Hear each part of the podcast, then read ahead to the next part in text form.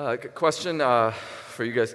How many have ever been to the big Disney World in Orlando? I'm just curious. Uh, show of hands here. Okay, so half of you. I, I would have uh, counted myself as uh, only seen half of it uh, before uh, this past month. Uh, I, am old enough that I, I, went to Disney World as a little kid before Epcot was born, so I only saw like a very small part of it. Um, but uh, through uh, generosity of my mother-in-law, we were able to take our four kids with us to Orlando earlier this month, and. Um, what you find out when you go there is that uh, even though it's advertised as the happiest place on earth, uh, everything costs like three times what it normally would cost. Uh, there are lines to get into the park where even after you pay for your ticket, you have to pay, uh, I think it's like $25 if you just want normal parking. You can pay $50 for the closer parking. Uh, that's every day that you're still paying. There was, I think, uh, a I, I want to say like a 45 minute line for uh, Serena to go get a cup of coffee. Uh, there's just like everything you do that there, there there's just lines for. Um, our kids, though, loved it. They enjoyed every single moment of it. And I think uh, one, maybe a, a, picture of uh, what this was like was uh, if you want to show that first photo, th- this is uh, on our plane ride back home that uh, I think we were trying, Serena and I were trying to recover. Our, our, kids were just super excited again because being on the airplane means that they can just watch the iPad uh, for the entire three hours. And so uh, while we were uh, very careful to um, uh, how we spent our money since it was so expensive, uh, we had packed lunches, we had done other things.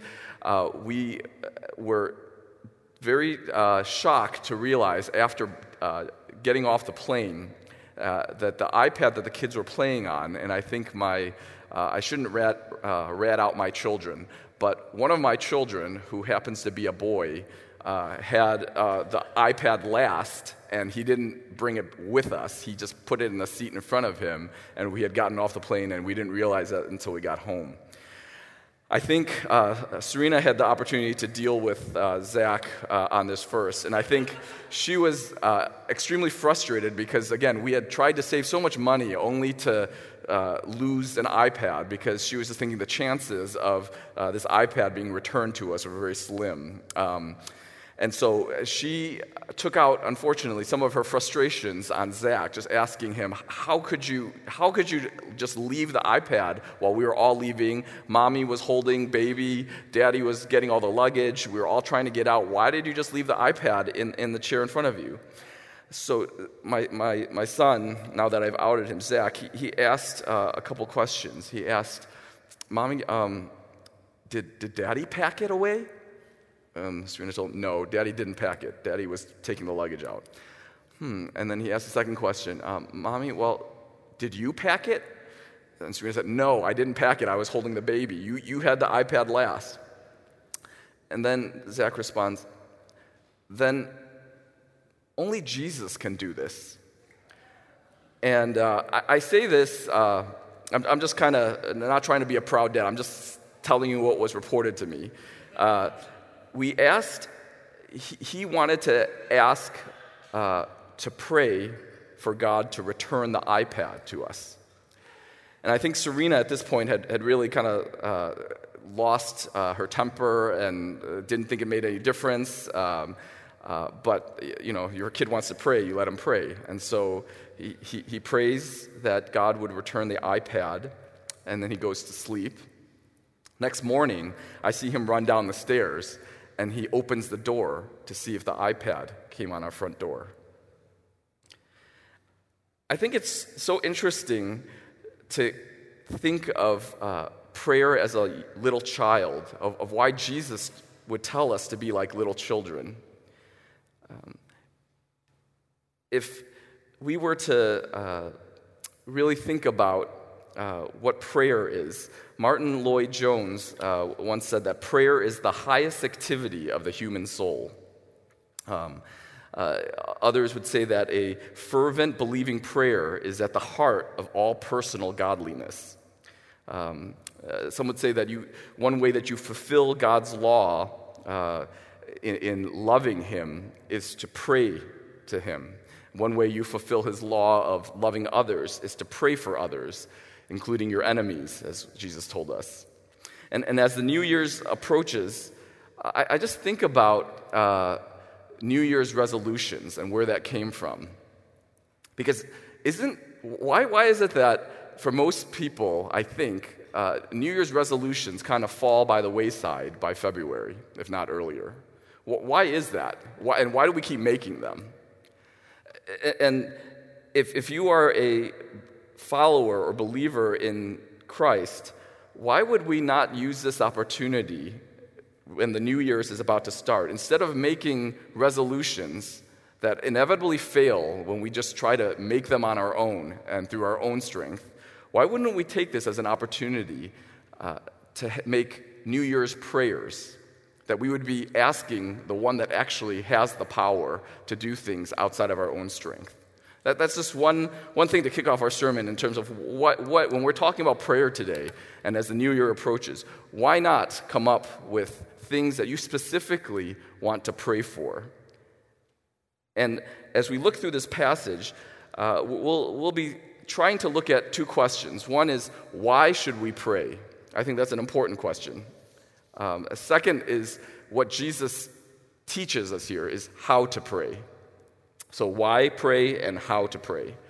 Uh, when we talk about um, what it means, uh, why, why do we pray? Well, I think an answer comes from uh, those of us uh, who have been going through uh, the, the Gospel of Mark together.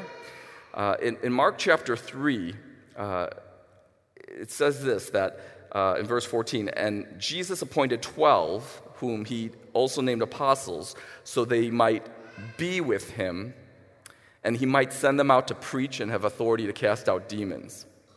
I think this is really interesting that it's very easy to miss that the first thing Jesus did, the first calling of his disciples, was that they might be with him. That, that was before he would send them out to preach, to cast out demons. The first calling of the disciples was simply to be with Jesus.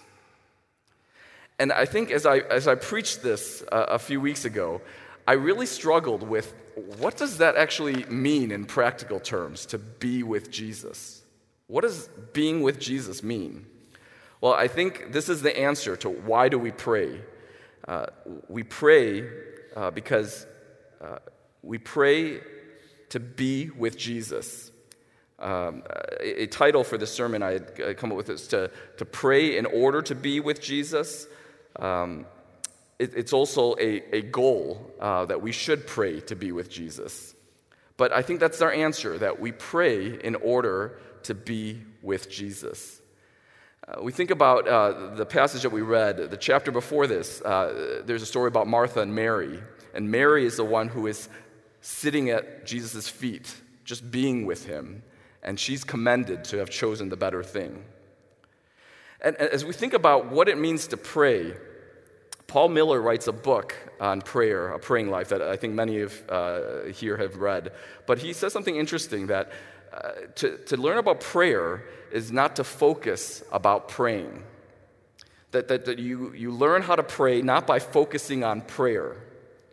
I, I guess it's a way of uh, saying it this way like, if you are a believer and you don't pray, it's like you getting to the, uh, the marriage altar, saying your vows to your spouse, and then never talking again in your everyday relationship.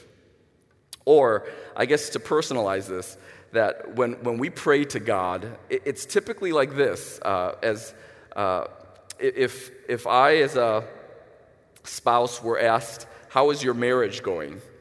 And I, I would answer, Well, it's, it's pretty good. I, uh, I spent 15 minutes with my wife yesterday morning, uh, went through my, my daily uh, list of things to say as a routine. Uh, I, I, confessed some things that I did wrong. I, thanked her. I asked her to, to do some things for me. And then we never talked again until the next day. I think what I'm getting at is that so often our prayer lives are so uh, limited to this formulaic routine that we do in the beginning of our day or at the end of our day, and then it's silence throughout the rest of the day. And, and a relationship takes more than just uh, structured words, it, it, involves unrushed time together, spent uh, love and, a continual effort to love, a joy that is continually experienced together, that you're connecting throughout the whole day. And, and those of us, I think, who are in relationships, or especially in a marriage, uh, understand how critical that is uh, to be uh, intimately connected throughout the whole day, uh, as opposed to only when uh, you want certain things to be done. that, that real intimacy with God is built not on feelings, uh, nor what God can do for me, but it's on a relationship with Him. And, and that's why prayer is so crucial for us as Christians. We, we learn how to pray, again, not by focusing on how to pray, but we learn how to pray by focusing on Jesus. That essentially prayer is about Jesus.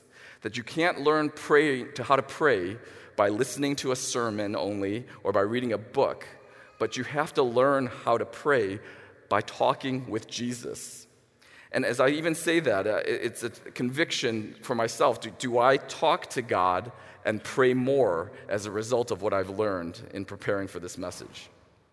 There are so many prayer books out there and so many great prayer books out there.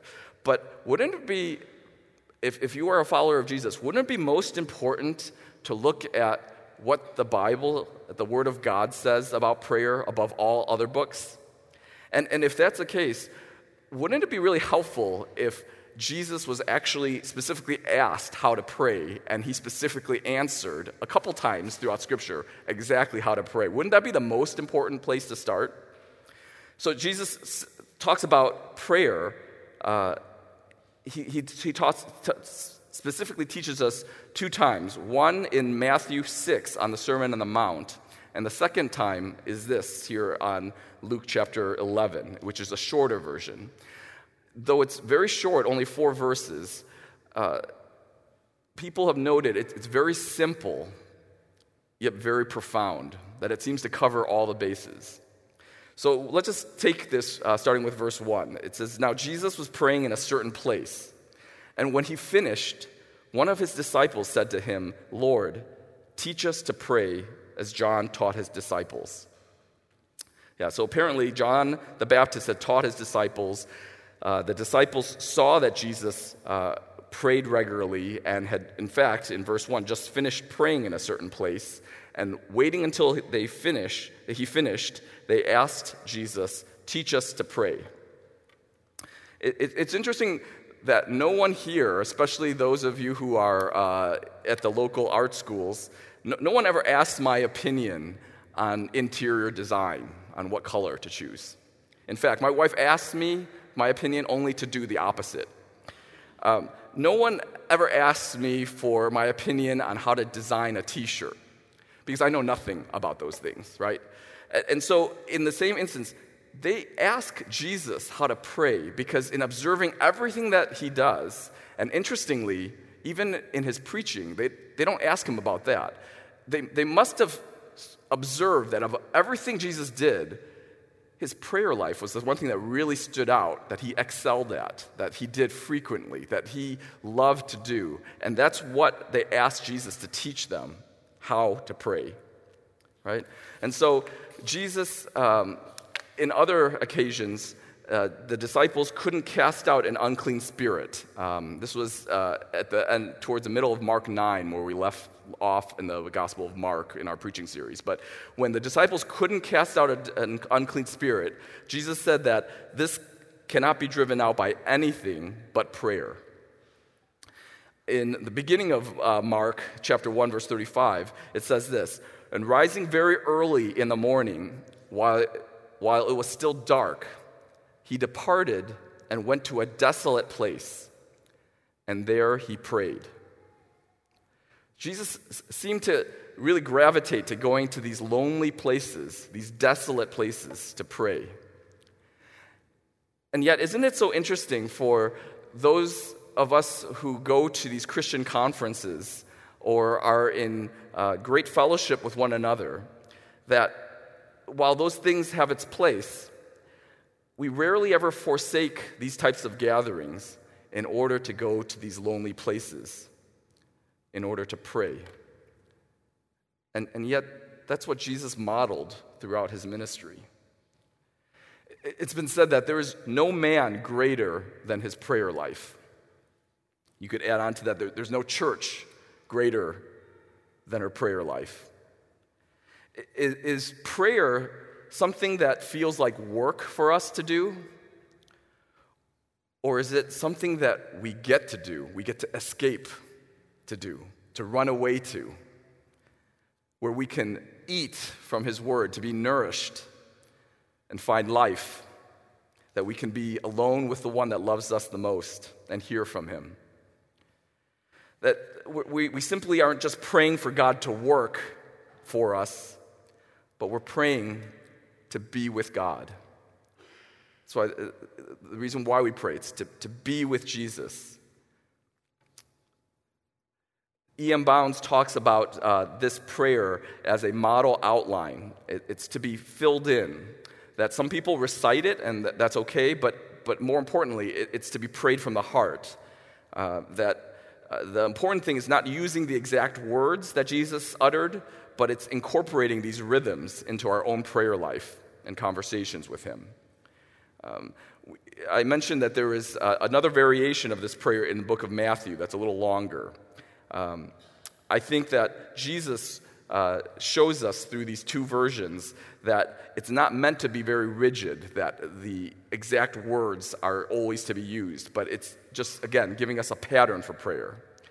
And I, I like uh, focusing on, on Luke in that it, it's a shorter prayer. It's teaching us how to pray the same thing with less words. But as we dive into this passage a little more, the fundamental starting point of prayer, as Jesus taught it, is worship and asking. Worship and asking. We'll start with worship. Verse 2 And he said to them, When you pray, say, Father, hallowed be your name, your kingdom come. See, Jesus starts with Father, which in the Aramaic is just Abba. Uh, it's Jesus' own unique approach to God in prayer. That this is uh, throughout almost every single instance that uh, Jesus refers uh, to, to God, it's by using this term Father. And his, his, this greatest prayer is that when we say, Hallowed be your name, it's, it's not simply hallowed uh, talking about God, but his name. It's talking about his reputation. That it's, it's whatever awe or amazement that we give to anyone that we can, think of in a, a position, a high position on earth, whoever that person is that we put on a pedestal, that, that's nothing compared to the respect that is owed to the Father. That, that we stand in awe of, of this God of Israel, who there is no one like him. There, there is no one set apart from sin like him. He's so different from anyone else, anything else in this world. That's why we stand in awe of him. That, that this is the creator of all, that, that this is the one that is preparing a place for those who believe in him that will be better than anything that we could ever dream of, including Disney World. That, that it's an expression uh, of this reverence that God, who is so set apart, so unique, so holy, that, that we give him, that we greatly revere him and honor him. And, and we pray that, that God actually invites us, Jesus invites us to pray for what God is already going to be seeking to do, but he invites us to partner with him, to pray for God to display his holiness for the world to see that it's uh, for God to be known as the one and only true God, the only one that deserves our allegiance, the only one that can satisfy our deepest desires and fulfillment, that there is nothing else, no one else like him. That's what, what's even more interesting to get, uh, I'll get to this next point, but this, this uh, term, the way that this is phrased, hallowed be your name, it, it's actually a form of asking. It, it's not a statement. Otherwise, it was would have said, just hallowed is your name. or, or God, your name is hallowed. But this is a, a prayer, it's an asking. And, and that's going to be our next point. But it's, it's a hallowed be your name, asking, Lord, make your name to be hallowed. Uh, John Piper puts it this way to, to make your word to be believed, your displeasure to be feared, your commandments to be obeyed, and yourself to be glorified. That you hallow the name of God when you trust Him, when you revere Him, when you obey Him, and when you glorify Him. It goes on to say, uh, Your kingdom come, this model prayer. Uh, it, it's uh, Paul Miller talks about this is a subtle way of introducing Jesus as king into your life. What essentially you're saying when you pray, Your kingdom come, and again, it's a request. Uh, it, it's praying, King Jesus, rule my life. That God's kingdom is for God to rule over all creation, his enemies, and us as his people. That you pray for his glory First, for God to rule and reign in us personally. Secondly, to our families and then our churches, uh, in the arts in business, in the city, in the nation, in the world. That even though the kingdom is already started in us who are Christ followers, we are still waiting for Him to make all things right, even as we may go through suffering and persecutions. It's a sense of anticipation that we're waiting on something. Your kingdom come. It, it refers to a uh, eternal perspective. Uh, I, I hope there's not too many Disney fans here. I know there's some because I don't mean to keep ripping on it. But Disney advertises its, its place as the happiest place on earth, right? In, in other words, there's another sign that says, where all your dreams come true. And yet, you know, despite how clean it is for many parents and how great quality the service is, there still are those lines that tell you for everything that you want to do. Everything costs a lot of money. And then there's also alligators and crocodiles that unfortunately have done damage to uh, not only the, the, the, parks, but there's been horrific things that we've heard uh, in Disney. So it's, it's not the happiest place on earth. Um, and when I ask my son, he talks about, you know, how much better heaven must be. You know, if this is already for a, a, a five year old so incredible, you know, if it, it's like that's what we are like in our finite minds, thinking that this world has everything to offer. And yet, how much better that, that God is so amazing with the way that He creates people, the world, the, the choices that, that we have, the, the variety of animals that we saw in Animal Kingdom, the, the nature that is around us. This is just a, a dim reflection, a, a small foretaste of the, the creativity of the Creator that is to come. And, and we pray for His kingdom to come in our hearts, where a place where there are no more crying, that there is a, a love that continues to last for one another, that there is no more sin. We, that's why we pray for, for God's will to be done, His rule to be established, and His name to be reverenced. So, when we talk about this next point about uh, how do we pray, the first one we talked about is by worshiping Him. Second is this that to, to pray is to ask. The second point, and maybe the, uh, um, one of the most major points here today, is to pray is to ask. Verse 3 says, Give us each day our daily bread, and forgive us our sins, for we ourselves forgive everyone who is indebted to us, and lead us not into temptation. See, the first half of the prayer was concerned with asking for God's honor, for his kingdom, so we can have a proper perspective of who it is that we're asking from. But then it continues to still ask for some very personal needs. It's, uh, it's, it's a question that some have had about this passage. Uh, I remember going into a church prayer meeting uh, in my past, and I remember uh, someone came up and started criticizing those that just come to prayer meeting to ask for personal things. that, that to be very spiritual, you should be praying for the kingdom and for God's will and, and praying about the things that are more important than just you. But yet, here, Jesus very plainly, in the middle of this kingdom prayer, it, says in verse 3 Give us each day our daily bread.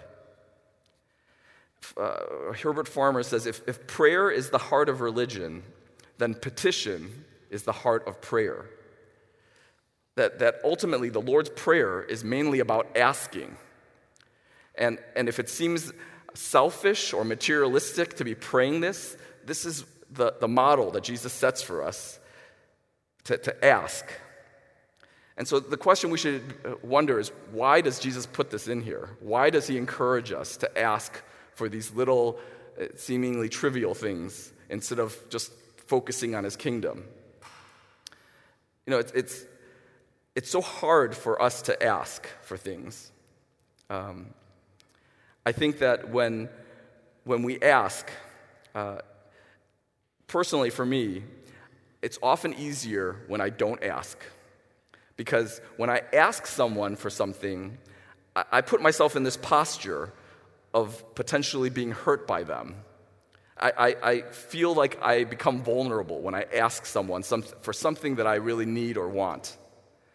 And very often, it's just easier for me to close my heart to them and just do it myself or try and get it myself so I don't have to wait or I don't have to risk being hurt by depending on someone else or being disappointed by someone else or being rejected by someone else. You know, it's often similar with in uh, relationships that uh, such as marriage, where uh, often spouses can be afraid to ask another spouse for things that they really want uh, because they're scared to be vulnerable. And it's so much easier to go do things just on your own. That it's easier, uh, even in a ministry context, to go do ministry and accomplish things the way that you think should be done, rather than to pray and to wait on the Lord's timing and His way. I think what I'm getting at is that to ask involves something that is even more riskier because to ask is to trust. If, if you want to ask someone to do something, you, you're implicitly trusting them. And that, that can be a scary thing for us to risk at times. I, I think when, when we uh, go to what uh, Jesus talks about. He says this in Luke 12 Fear not, little flock, for it is your Father's good pleasure to give you the kingdom. That's why he tells us that to come as a little child who humbly asks, that this is who Jesus exalts to inherit the kingdom of God, versus adults who've already learned to become independent, to do things by yourself, and not have to risk asking. Charles Spurgeon says that whether we like it or not, asking is the rule of the kingdom. Asking is the rule of the kingdom. It's not that to, to, to just pray uh, in, in worshiping God or, or praying for His will is more spiritual, but, but what's more spiritual is coming to the Father like a little child, completely dependent upon Him. That uh, later on in, in Luke 11 it talks about not only are we to ask once, but we're to keep asking. Uh, I think one thing that the church has gotten right in the core value is it's called dependent prayer, right? Uh, Matthew, in the Sermon on the Mount, talking about the Lord's Prayer, Matthew 6 uh, Jesus intros that section by talking about uh, prayer is not about using many words like the Gentiles, because God already knows what you need. But in understanding what Jesus meant by that is that pray, prayer is for us to depend on Him. As a parent, I, I love to be asked by my kids for the things that I already know that they need. It doesn't bother me. In fact, I, it makes me really excited when they're asking how to do something in a safe way or in a healthy way to grow, or in the case of my son, to ask how to pray or, or ask questions about heaven. These are the things that I love to, to answer. And I think that's a small reflection of how God loves to give to those who ask Him for the things that He knows we need. This, this prayer is a total prayer, going from the world and the kingdom, from big things to the small things like your daily bread. It, it's uh, both spiritual and material. And I think of uh, when I first started my uh, law practice uh, about 13 years ago, I remember thinking, I'm, just like launching out after being in a law firm, and I have like a computer and a desk, and I have nothing else. How am I supposed to generate income for myself with nothing? And I, and I remember that was the opportunity that God was teaching me uh, how to pray like the, the Israelites did in anticipation for your daily bread, your daily manna to come from the sky. And sure enough, you know, God provided uh, from the sky the first client. And, and throughout that summer, I, I had a, a, team of interns with me that we uh, worked so hard on the case that this client uh, was so impressed with the service that they got, not knowing that she was our only client, uh, that she started telling her other friends about. And her other friends started telling her other friends. And it was through this way of praying to God to provide that we saw God provide in ways we never thought was possible. That He is the one that we ask for our daily bread. And He is faithful uh, as He's been in the business providing for His children from the beginning of time. The next part, if, if this uh, idea is uh, summarized in the word give that we're praying, give us our daily bread. The next part of this uh, personal prayer is to forgive, to forgive. And it, God similarly aches to forgive us when we ask Him. This is not talking about uh, confessing for your salvation, because we know that that's done when you trust in what Jesus has done on the cross in having all your sins put upon him and trusting that that has turned away God's wrath and judgment that we deserve. When we do that, we, we, we are saved. We don't have to keep confessing. But this kind of confessing is a daily confession.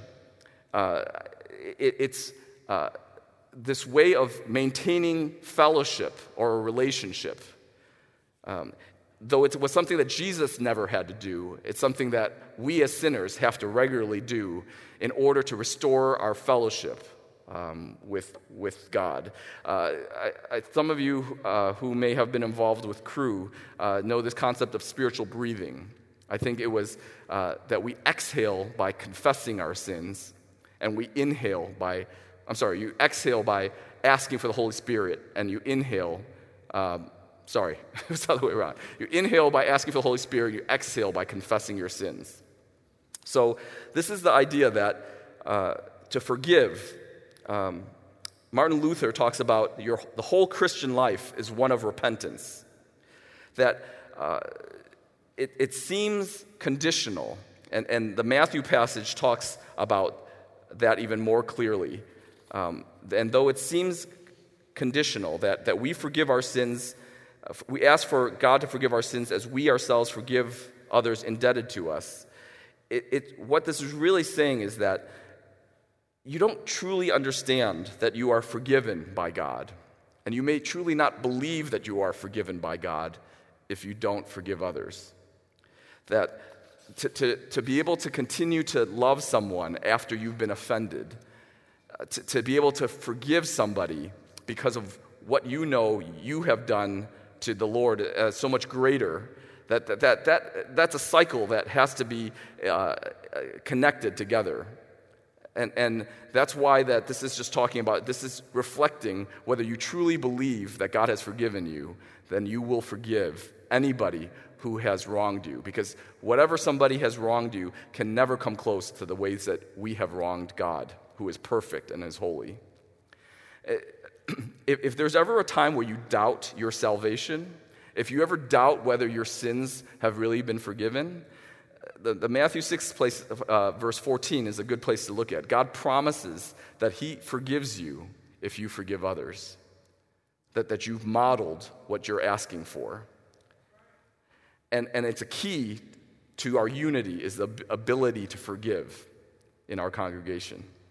I, my, my brother in law had uh, a severe conflict with one of my relatives, and uh, it, it, was just uh, so difficult for him to be able to forgive uh, those that continue to just rub him the wrong way time after time after time. And I, I don't know if you have experienced in laws in your family, but that just seems to be uh, a tension that often appears between uh, family members that just uh, whether they're maybe too similar or too different, they just continue to clash. And yet, uh, what moved uh, my wife was to hear him say that when he continued to recite the Lord's Prayer at night, he couldn't do that. He couldn't say this that, that to forgive us our sins, for we forgive everyone who is indebted to us. He, he couldn't continue to pray this without forgiving this relative. And, so he, he, he took the, he initiated that first step towards reconciliation. It's been said that when, when you start asking anything, you'll be surprised with how your life begins to sparkle with the presence of God. This last segment here that's confusing for people is, and lead us not into temptation. It's kind of strange for Jesus to say that, isn't it? Because on one hand, I thought God doesn't lead us into sin. And then, secondly, why is it that then, if this is true, why does Jesus, it seems like he wants to pray for, for comfort Lead us not into temptation. What does that mean?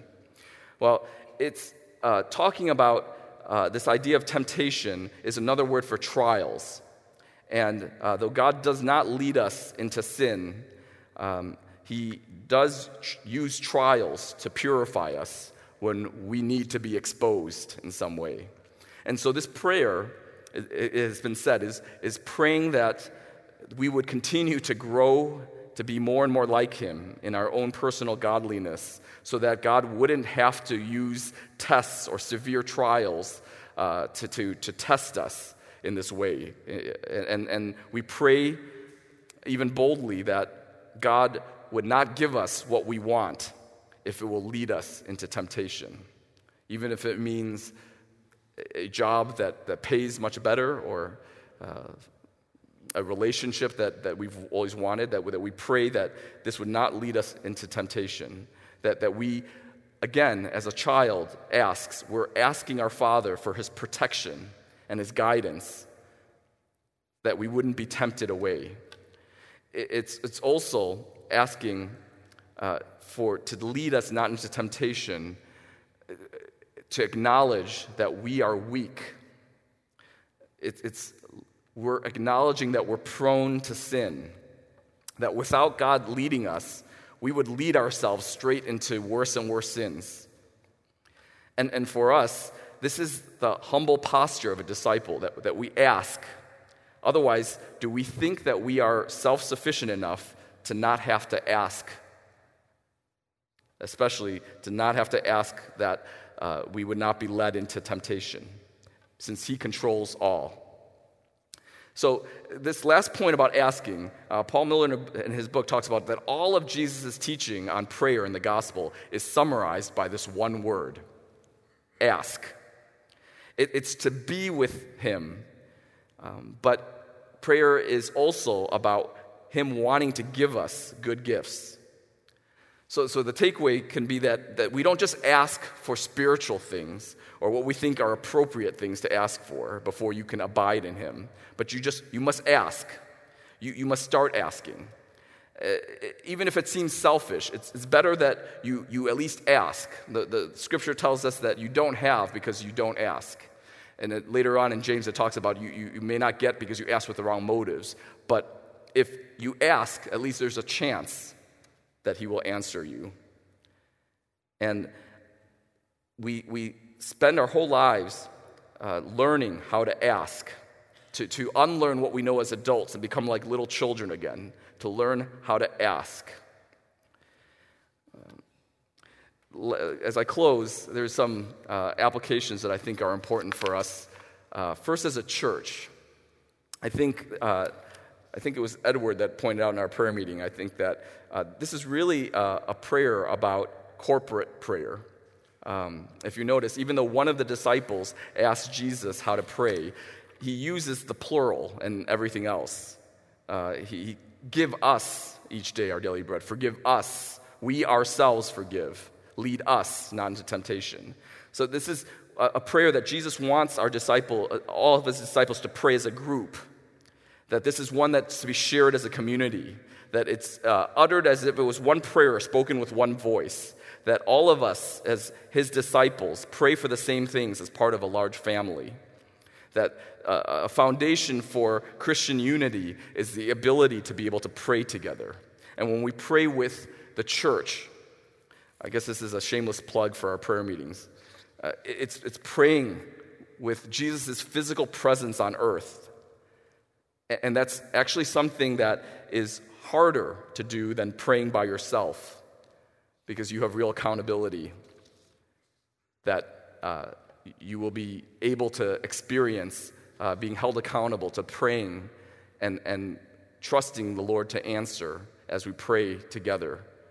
Um, I, I, think uh, there, there's a few things that uh, I wanted to bring up as uh, some of you may have done the Daniel fast with our church, which is something that starts in January. In the past, it would be abstaining from uh, foods like meat, uh, things that Daniel in uh, the, the, the, book of the Bible didn't eat, uh, and primarily trying to eat vegetables for that month.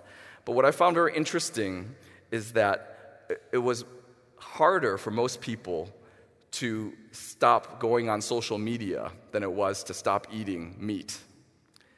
And I think that even though we may not officially be doing uh, the Daniel fast as a uh, campus uh, or church wide thing this year, I think this would be a, a great challenge for each of us here today. That if we agree that prayer is such a critical part of what it means to be with Jesus, then there are so many other things that can distract us from praying and from being with Him. Let, let me give you five of the things that I came up with. Five things that we, we often do besides pray. Uh, the, the first thing, I think, is to work. I think it's so much easier, uh, especially for some of us raised in our families, to just work harder. Uh, praying takes away from the work that we could do right? The, the, the issue with that is that you are then working from your own very limited strength. And that's all you'll be able to have is your own limited strength when you work without prayer instead of praying. I think for some of you who might be challenged about that, January might be a good month for you to start learning what it is to take a Sabbath, to take a rest from work, to learn how to pray and work, uh, to pray knowing that uh, what God can do is far greater than what you can do on your own. Secondly, uh, things that we often do besides pray is do ministry. But it's ministry without lasting fruit. I think it's so easy for us to put up numbers to show that we're doing activities, and yet without praying and waiting on the Lord, they could all be ministry work that Jesus does not recognize as from those that know him and has no lasting fruit.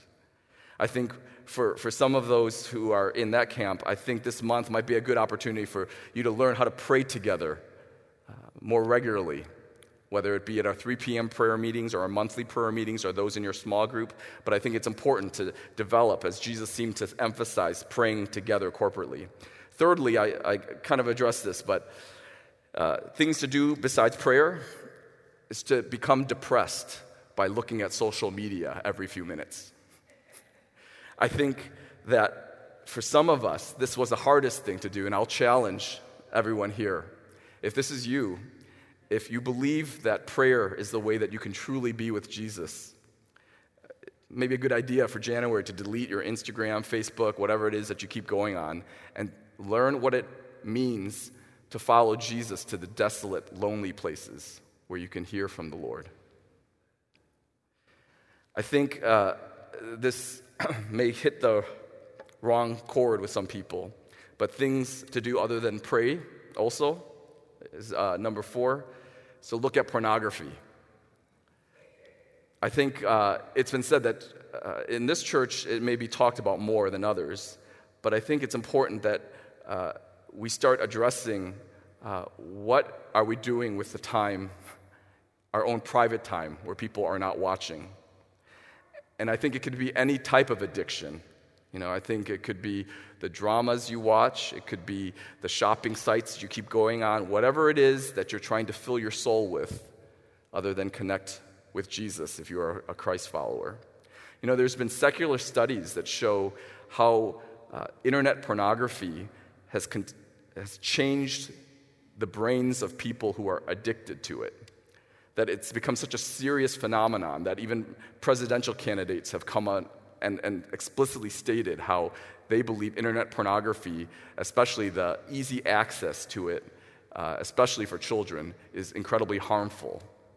And yet, in this world, they're getting blasted for it. I think this is something that, while I want to be delicate and sensitive to, as someone who has struggled with this in the past, I, I want to encourage that if this is you, that it is so important for you to not only confess, but to confess in a community of those who may be a bit ahead of you that can continue to spur you on to walk. And, and in time, the good thing is the brain is malleable, that, that the brain can be uh, rewired, but it has to be filled with something else. And I think the, the things that come back to me are so clear that until we are engaged in prayer, that our minds are focused on something else, than what the enemy wants us to be addicted to, uh, that, that we can lose this battle so easily. that's why scripture memory is such an incredible blessing uh, for our own souls to be able to feed on something not of this world. Last thing is this the, another thing that we can do besides pray, if you don't want to pray, you can worry. You can be completely engaged in your own anxieties by yourself. That's why Philippians 4, 4 talks about don't be anxious about anything, but, but in everything you ask. You present your request before the Lord by petitioning. You, you depend on Him. That there is a uh, contrast between you either pray or you worry. You choose, it's your choice. And so the, the prayer here is that uh, we would choose to be people who don't depend on ourselves by worry but we choose to depend on the Lord by prayer. And that's something that we can continue uh, to keep each other uh, accountable and encouraged to do uh, as we come together in corporate prayer. As uh, the last thing that I want to share with you is that uh, I think there, for some of us coming from cultures where prayer meetings were the last thing that we ever wanted to go to, that lasted, you know, two or three hours, or that start at five in the morning, you know, the very interesting thing about this prayer is how short it is. That despite the stereotype of religious people praying the longest, Jesus is actually telling you the opposite. That you don't need to heap up many words in prayers like the Gentiles do, because your Father already knows what you need. And, and, and, this Luke passage is the shortest one of the, the version that shows how few words can be used. But I think just like if you don't regularly exercise, it's not a good idea to just jump into a marathon. In, in the same way, if prayer is not something that you're accustomed to doing, it's not a good idea to just think that you just jump into a three hour prayer marathon and feel guilty if you don't do that. But it's this cumulative effect.